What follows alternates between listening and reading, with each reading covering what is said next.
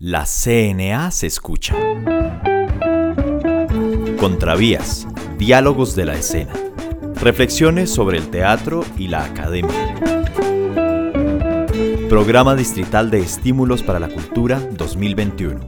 Alcaldía Mayor de Bogotá. Hoy con Sandro Romero, el caminante inagotable. Sandro, querido, bienvenido. Qué gusto tenerte acá. ¿De qué está hecho Sandro Romero?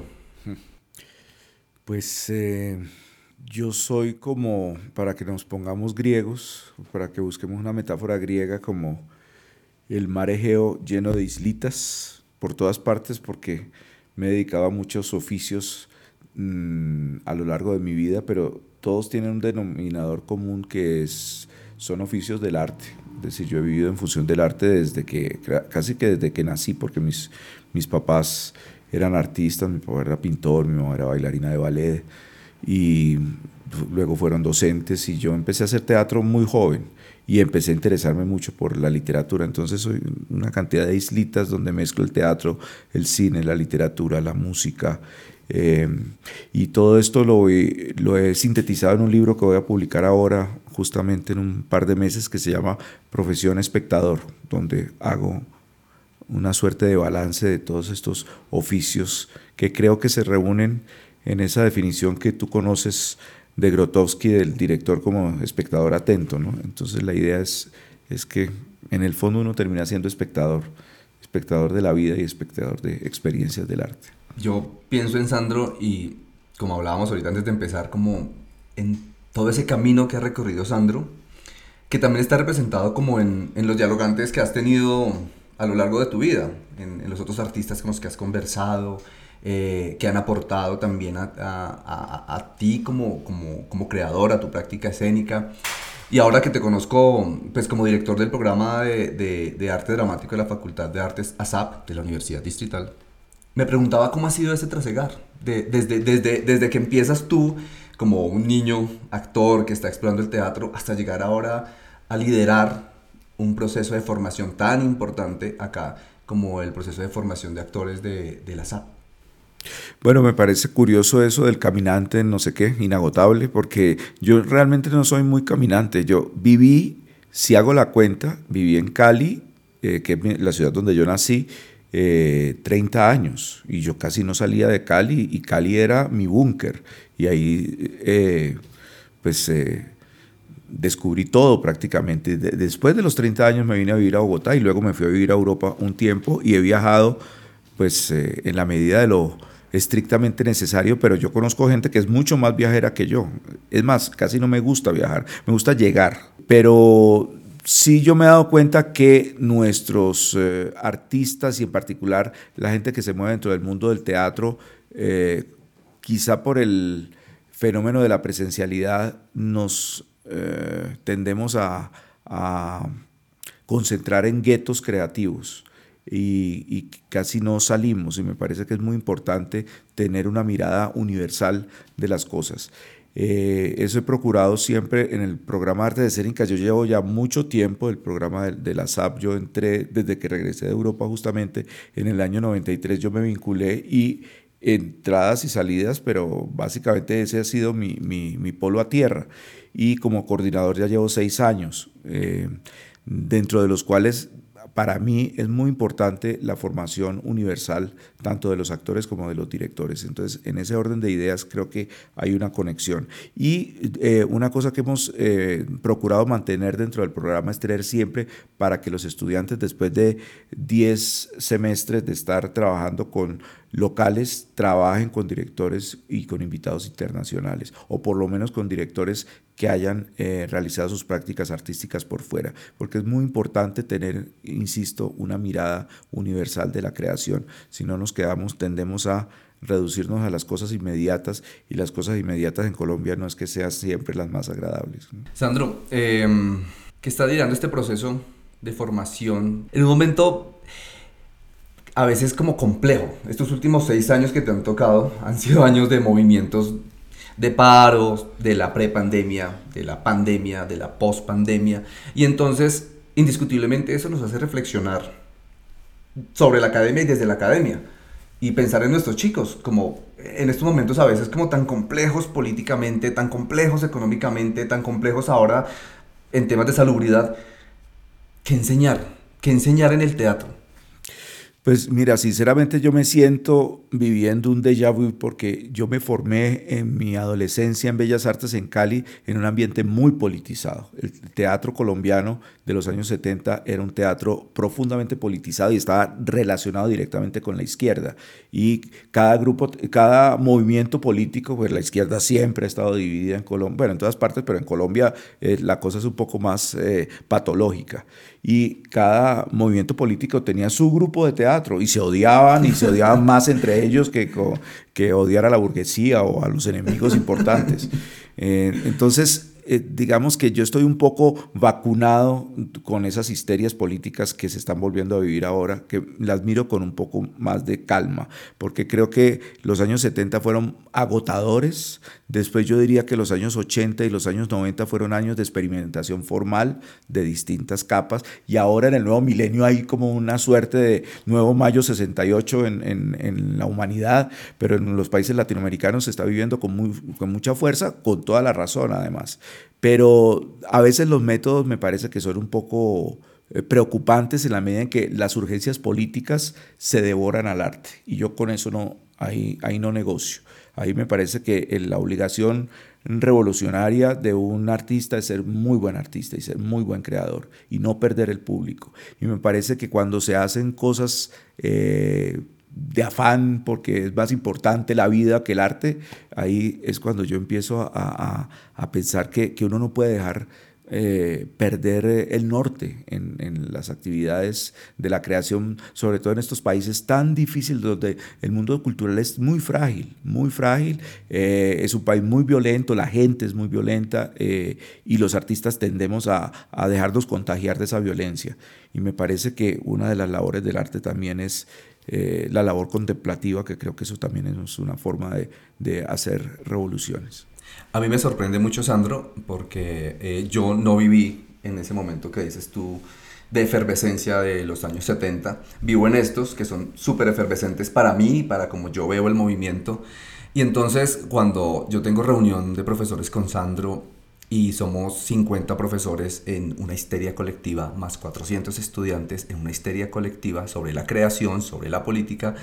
Y Sandro habla con tanta calma, digo, hay tanta sabiduría detrás de esa respiración antes de hablar, que me pregunto, pues, ¿cómo son esas noches en las que Sandro se detiene a reflexionar sobre todos sus profesores, sobre todos sus estudiantes y sobre todo ese proceso que está como como digo yo, ¿no? Como en una efervescencia de que queremos es manifestarnos sobre lo político y cómo el arte va a andar acá. ¿Cómo son esos momentos en los que logras esa calma que te caracteriza tanto? No, yo no soy calmado, yo soy una persona muy nerviosa y muy agitada, pero tengo dos, creo yo, estrategias. Por un lado, cambiar de tema. cuando, cuando eh, existía la presencialidad, esa bella época, ¿te acuerdas tú de la presencialidad? Cuando salía, pasaba la reja de la SAP, yo le pedía a la gente, por favor, no me hablen de la SAP. Los problemas de la SAP los resolvemos dentro de la SAP. Pero ahora en la virtualidad es mucho más complicado porque todo el tiempo hay que estar en función de todo el mundo y todo es urgentísimo, ¿no? Y el WhatsApp y las redes sociales y la llamada y la cosa, entonces uno trabaja mucho más tiempo, pero a mí me tranquiliza paradójicamente me tranquiliza solucionar los problemas rápido. Y uno de mis lemas es que no me lleguen con problemas, sino con soluciones. Porque yo sé que cuando la gente llega a lamentarse, tiene la solución, pero le encanta que le oigan su tragedia. Eh, yo cuando publique mis memorias teatrales se van a llamar Maestro, hay un problema. Porque es la frase que uno más oye en todo el día. Pero digo, ok, ahí está el problema, pero busquemos la solución ya. ¿sí? porque a, veces hay como una especie de engolosinamiento en el conflicto que, que, que, a mí me, me, me, desespera un poco y también me desesperan los lamentos, porque uno pierde mucho tiempo quejándose. Y creo que lo importante cuando uno está en estos cargos, en estas funciones, eh, uno tiene que servir un poco de puente y de equilibrio entre la institucionalidad, que son los malos de la película, y los maestros y los estudiantes que siempre están pidiendo cosas y reclamando cosas. Uno está ahí en la mitad porque uno también es maestro y también ha sido estudiante, también uno quiere profundamente a la gente, y pero al mismo tiempo uno tiene que mantener la institución eh, funcionando porque no todo se va, se desbarata. Entonces hay que estar ahí en, en, en ese punto de equilibrio que me parece que es la, la función que uno tiene que tener en, en, una institución educativa donde el arte todos los días se está poniendo a prueba, ¿no? Que me parece que eso es parte de su encanto también y parte de su riesgo. Yo no sé qué vaya a pasar con la educación artística y con la educación teatral, que me imagino que por ahí van tus preguntas futuras, pero creo que, que ahorita hay un, hay un, eh, un gran desafío para todos, no solamente en términos de qué es lo que hay que contar, sino qué es lo que le interesa al público, de qué tenemos que hablar y al mismo tiempo eh, volver a, las preguntas esenciales, ¿no? de qué es el arte, qué es el teatro, cuál es la función que cumple la sociedad, etcétera. Esas preguntas esenciales que uno permanentemente se las está haciendo ahora muchísimo más, porque creo que las respuestas van a cambiar de manera profunda. Entrando a esas preguntas esenciales que tú nombras, creo que a veces nosotros los formadores como que tenemos esta pregunta tal vez resuelta y también los artistas la tenemos resuelta, pero a veces los espectadores no se la preguntan. Y es, ¿por qué una ciudad como Bogotá necesita formar artistas? Sí, esa pregunta yo me la hago eh, cada semestre cuando hay estudiantes, que entran los aspirantes, que cada vez, durante la pandemia, por ejemplo, yo pensé que se iba a reducir el número de aspirantes y fue todo lo contrario, se mantuvo, incluso aumentó. Entonces uno se pregunta, eh, bueno, la gente porque quiere estudiar teatro en una época en la cual los teatros están cerrados, no hay televisión, no hay cine, eh, las plataformas de streaming están haciendo cosas de, otro, de otra índole.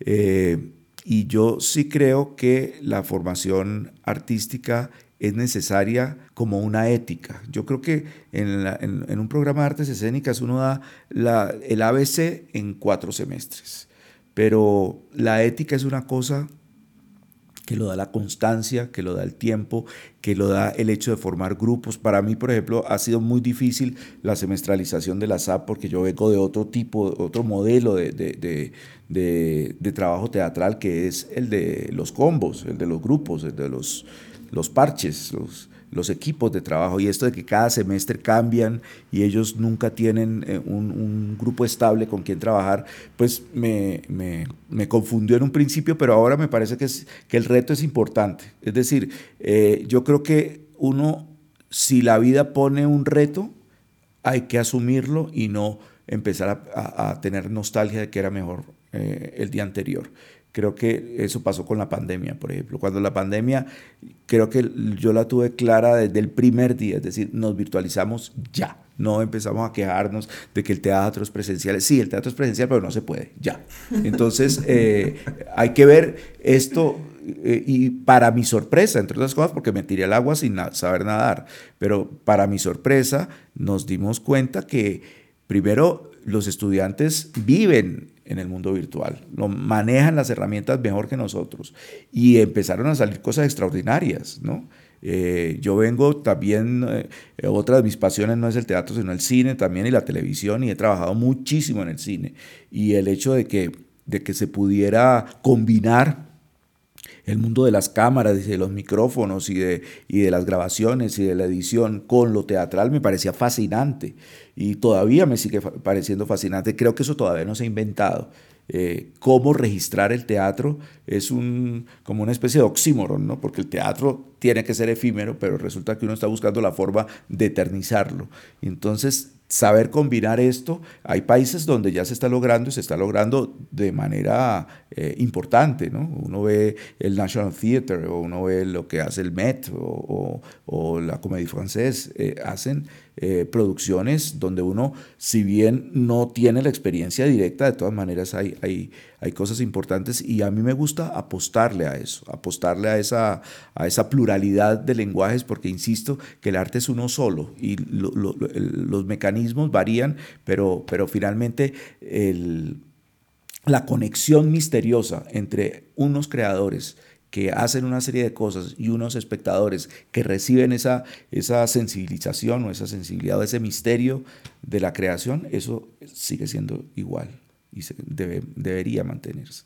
Yo creo que yo también me fasciné mucho con, con los estudiantes mmm, cuando empezamos la virtualidad, porque curiosamente, sí, ellos estaban un paso adelante de nosotros, no solo en el, el, el manejo de las eh, tecnologías, de las herramientas, sino en las preguntas que se hace uno detrás de esas herramientas, ¿no? Nosotros nos preguntábamos cómo registrar el teatro a través de la cámara, pero ellos iban un poquito más adelante. Ellos preguntaban cómo, cómo, cómo el arte dramático, no solo el teatro, eh, se va a soportar detrás de un dispositivo como, como la cámara. Y eso me parecía súper interesante porque creo que pues ese es un lugar que me gusta mucho como artista y es no identificarme disciplinarmente en un lado, sino pensar esto como una transversalidad en la disciplina. ¿Cuáles son esos cambios grandes que tú sientes, Sandro, que, que, que estos últimos tiempos han suscitado en, en la SAP? ¿Cómo se ha transformado la SAP en estos seis años que estás en el programa, pero en estos tantos más que has estado como docente? Yo no he hecho un registro profundo de qué sucedía con la escuela del distrito, cómo funcionaba, porque yo no vivía aquí, pero desde el 93 que yo me vinculé, eh, sí veo unas transiciones.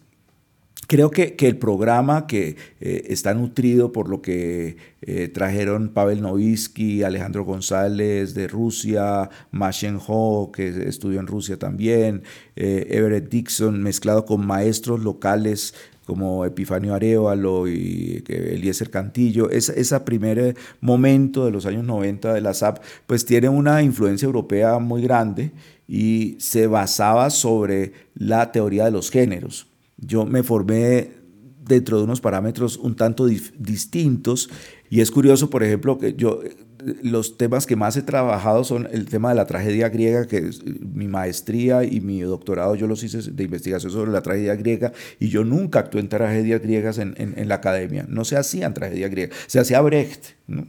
que era como una manera política y coyuntural de entrar con los coros y con las convenciones de, de, la tragedia. Pero, pero el hecho de trabajar los géneros era una cosa nueva para mí y me, y me parecía interesante que eh, muchachos que no tenían ningún tipo de formación literaria ni, ni información teatral profunda eh, exploraran mundos ajenos, mundos lejanos. A mí me parece importantísimo eso. Y eh, después hay, ha habido como una especie de necesidad de articularse con nuevas formas expresivas contemporáneas. Eh, con eso que llaman ustedes los intelectuales teatro postdramático. ¿no? Entonces hay, hay, hay, una tendencia a incentivar y yo creo que ahora en este momento eh, la realidad nos está pidiendo que, que incentivemos eh, con el trabajo de tanto de directores como de actores del trabajo para los medios y el trabajo para la cámara y que eso se, se, se combine, que eso yo lo vengo pidiendo desde hace muchos años. Lo que pasa es que esto estaba muy compartimentado. La gente de teatro no le gustaba a la gente de televisión, la gente del cine desconfiaba de los del teatro. Había una especie de, de, de, de guetos creativos independientes y que pues los mejores resultados es cuando se, se, logran mezclar. Y yo creo que la SAP tenemos que incentivarlo en los próximos años o tendrán que incentivarlo los que, los que sigan, eh, porque pues el mundo no sabemos para dónde va y tenemos que tener herramientas de todos los lados. Indiscutiblemente esto llegó y llegó con la fuerza para quedarse, o sea, toda esta claro. virtualidad. Sí, pero, pero yo pienso, por ejemplo, en... Eh, lo que hacía Andy Warhol en los años 60 en Nueva York. ¿Qué era lo que más le gustaba al entorno de Andy Warhol? Rumbear. Como cuando yo trabajé con el grupo de Cali, con Mayolo y con Luis Ospina, lo que más nos gustaba era rumbear. Entonces uno rumbeaba trabajando. Es lo mismo que pasa con las redes sociales. A la gente le encantan las redes sociales. Los jóvenes viven pegados a las redes sociales. Es una, son adictos a las redes sociales. Y digo, bueno, pero si lo hacen todo el santo día, ¿por qué no lo pueden hacer también en actos creativos? Es decir, si las dos cosas se juntan, en vez de estar uno criticando a la gente porque se toma fotos y porque posa y porque hace eh, TikTok y no sé qué, pues utilizar esto como herramientas de creación. Y me parece que es muy interesante y salen cosas realmente sorprendentes. Y me parece que si uno profundiza ahí, es como el reggaetón. Es como si uno, el reggaetón, si uno se pone a pelear con el reggaetón, pierde. Si uno puede encontrar formas dentro del reggaetón distintas a las convencionales, me parece que ahí hay eh, un lenguaje maravilloso eh, eh, y, que, que, puede ser muy útil para, para conectarse con el público. Porque cuando uno crea como una especie de, de templo sagrado donde solamente existen las formas de museo, pero si esas formas de museo las logramos acercar a la gente, eh, es fascinante. Es muy difícil, muy difícil porque también pues eso tiene sus trampas, pero, pero si se logra yo creo que puede ser fascinante. Pero ¿cómo hacer, Sandro? ¿Cómo hacer en estos tiempos que un, que un artista persista, que no abandone lo que tú dices, como que, que se haga esas preguntas, pero que ahonden las preguntas, porque a veces el dilema no es que se pregunte, sino el dilema es que, que quiera buscar detrás de esa pregunta? ¿Cómo, ¿Cómo incentivar a los artistas jóvenes, a los artistas emergentes a que persistan? Mira, esa pregunta es muy difícil. Es como, como decir cuál es la fórmula para escribir un buen guion o cuál es la fórmula para montar una buena obra de teatro. No sabemos. Si se supiera, pues la enseñábamos y todo el mundo sería eh, Shakespeare. Eh, no sabemos qué es lo que, qué es lo que pasa. Entonces, hay como una suerte de selección natural y hay generaciones de estudiantes que se forman en grupo y salen en grupo y siguen trabajando en grupo. Otros no. Eh, otros que uno sabe desde el primer día que entraron, dice, este es un artista. Uno lo sabe. Eso se, se, se, presiente. Y me parece que de todas maneras, pues, eh, ¿cuántos estudiantes entran por semestre al programa Arte Escénica? Un promedio de 35 personas. Se gradúan más o menos un promedio de 20, un poco menos. Irregularmente, porque ahora con lo de la semestralización es, es distinta. Yo más o menos o institucionalmente tenemos más o menos el registro de qué es lo que hace la gente. Y todos se, ubican. ¿Dónde están esos egresados ahorita? Esos egresados están en todas partes. Yo voy al desierto del Sahara y allá hay un egresado de la Sahara. Eso aparece por todas partes. Eh, es increíble. viajan, se van, pero con la pandemia, la generación de la pandemia a mí me preocupa mucho porque es una generación que no se ha podido ubicar.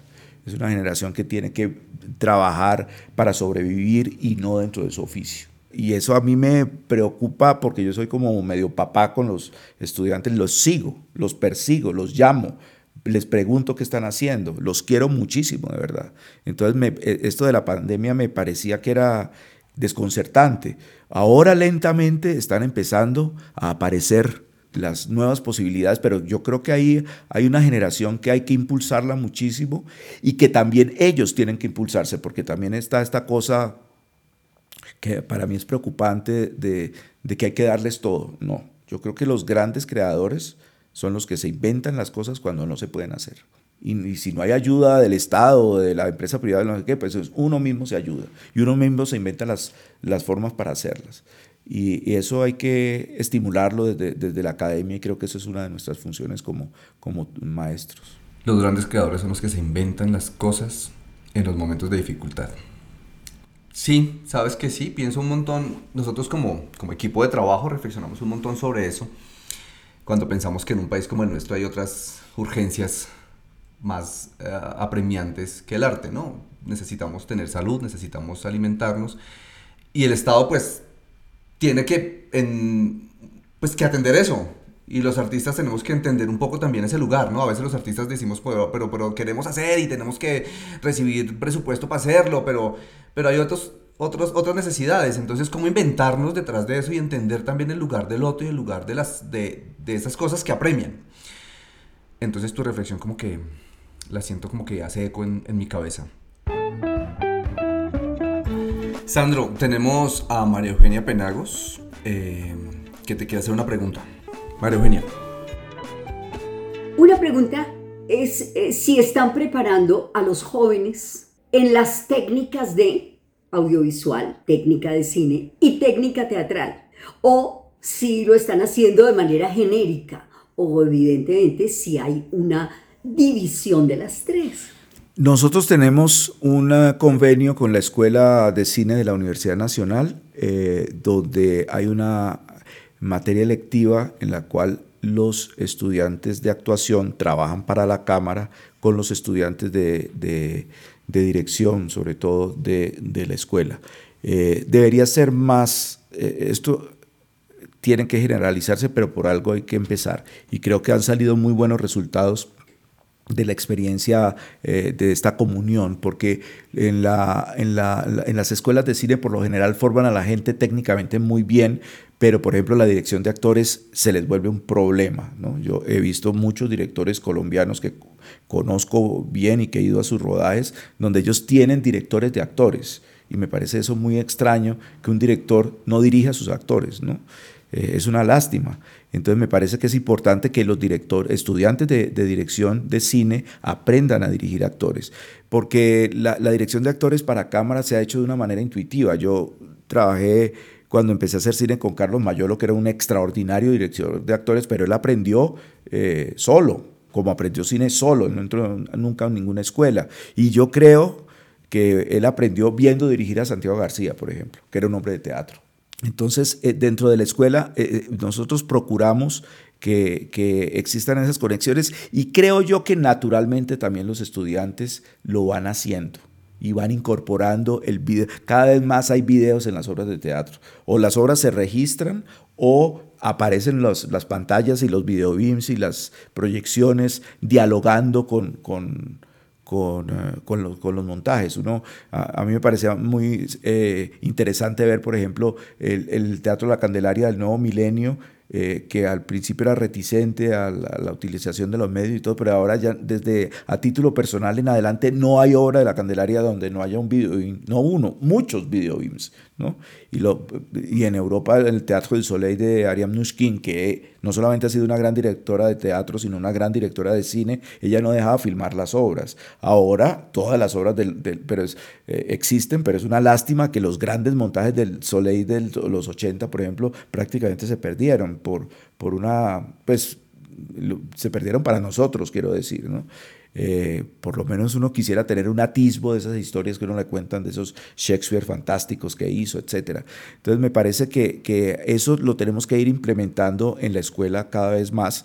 Eh, y están apareciendo, pero hay que formalizarlo y creo que entre más eh, rápido lo hagamos, mucho mejor para todos. Sandro, muchas gracias por venir, se nos acaba el tiempo, pero antes de terminar, quiero hacerte una pregunta. ¿Cómo, cómo tú auguras o cómo ves la formación de artistas hacia adelante, en 10 años? ¿Cómo, cómo sería ese presagio de Sandro Romero en, en cuanto a la academia?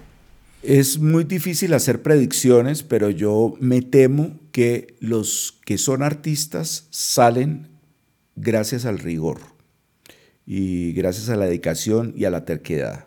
Y sobre todo en nuestro medio, donde todo está diseñado para que las cosas no se puedan hacer. Y yo creo que los que por encima de todo lo hacen, creo que esos son los verdaderos artistas. Pero los que lo hacen no por hacer, eh, no, no, por instrumentalizar el arte, que eso a mí me, me, me preocupa mucho. Es decir, cuando el arte se vuelve como un procedimiento para hacer política o para, eh, para que la gente cruce la calle por los ah, pasos cebras, ese tipo de cosas yo les tengo mucha preocupación porque es como minimizar el trabajo y el rigor del texto, de la palabra, de la puesta en escena, del edificio teatral, de las luces, de lo, que conforman los lenguajes de la creación. Me parece que, que, quienes se mantengan y persistan ahí son los que siguen adelante. Pero pues difícil ha sido siempre y seguirá siendo difícil. Nuestra sociedad, yo ya me, eh, pues, me resigno a pensar de que los mundos mejores no existen. Los mundos mejores los hace uno. Uno crea su mundo mejor, eh, porque no lo van a crear por uno. Estas sociedades no van a construir esos mundos mejores. Nosotros tenemos que crear esos búnkers de, de la creación y ahí está una forma de la felicidad. Y esa forma de la felicidad hay que tratar de, de poderla transmitir. Pues bueno, muchas gracias por acompañarnos. Fue Sandro Romero en Contravías, Diálogos de la Cena. Gracias a ustedes por estar con nosotros eh, y recuerden que la CNA somos todos. Esto fue Contravías, Diálogos de la Escena. Los invitamos a permanecer conectados con toda la programación de la CNA, Compañía Nacional de las Artes. Síganos en nuestras redes sociales, en Facebook como Compañía Nacional de las Artes, en Instagram como arroba la CNA Teatro y en nuestra página web www.lacnateatro.com.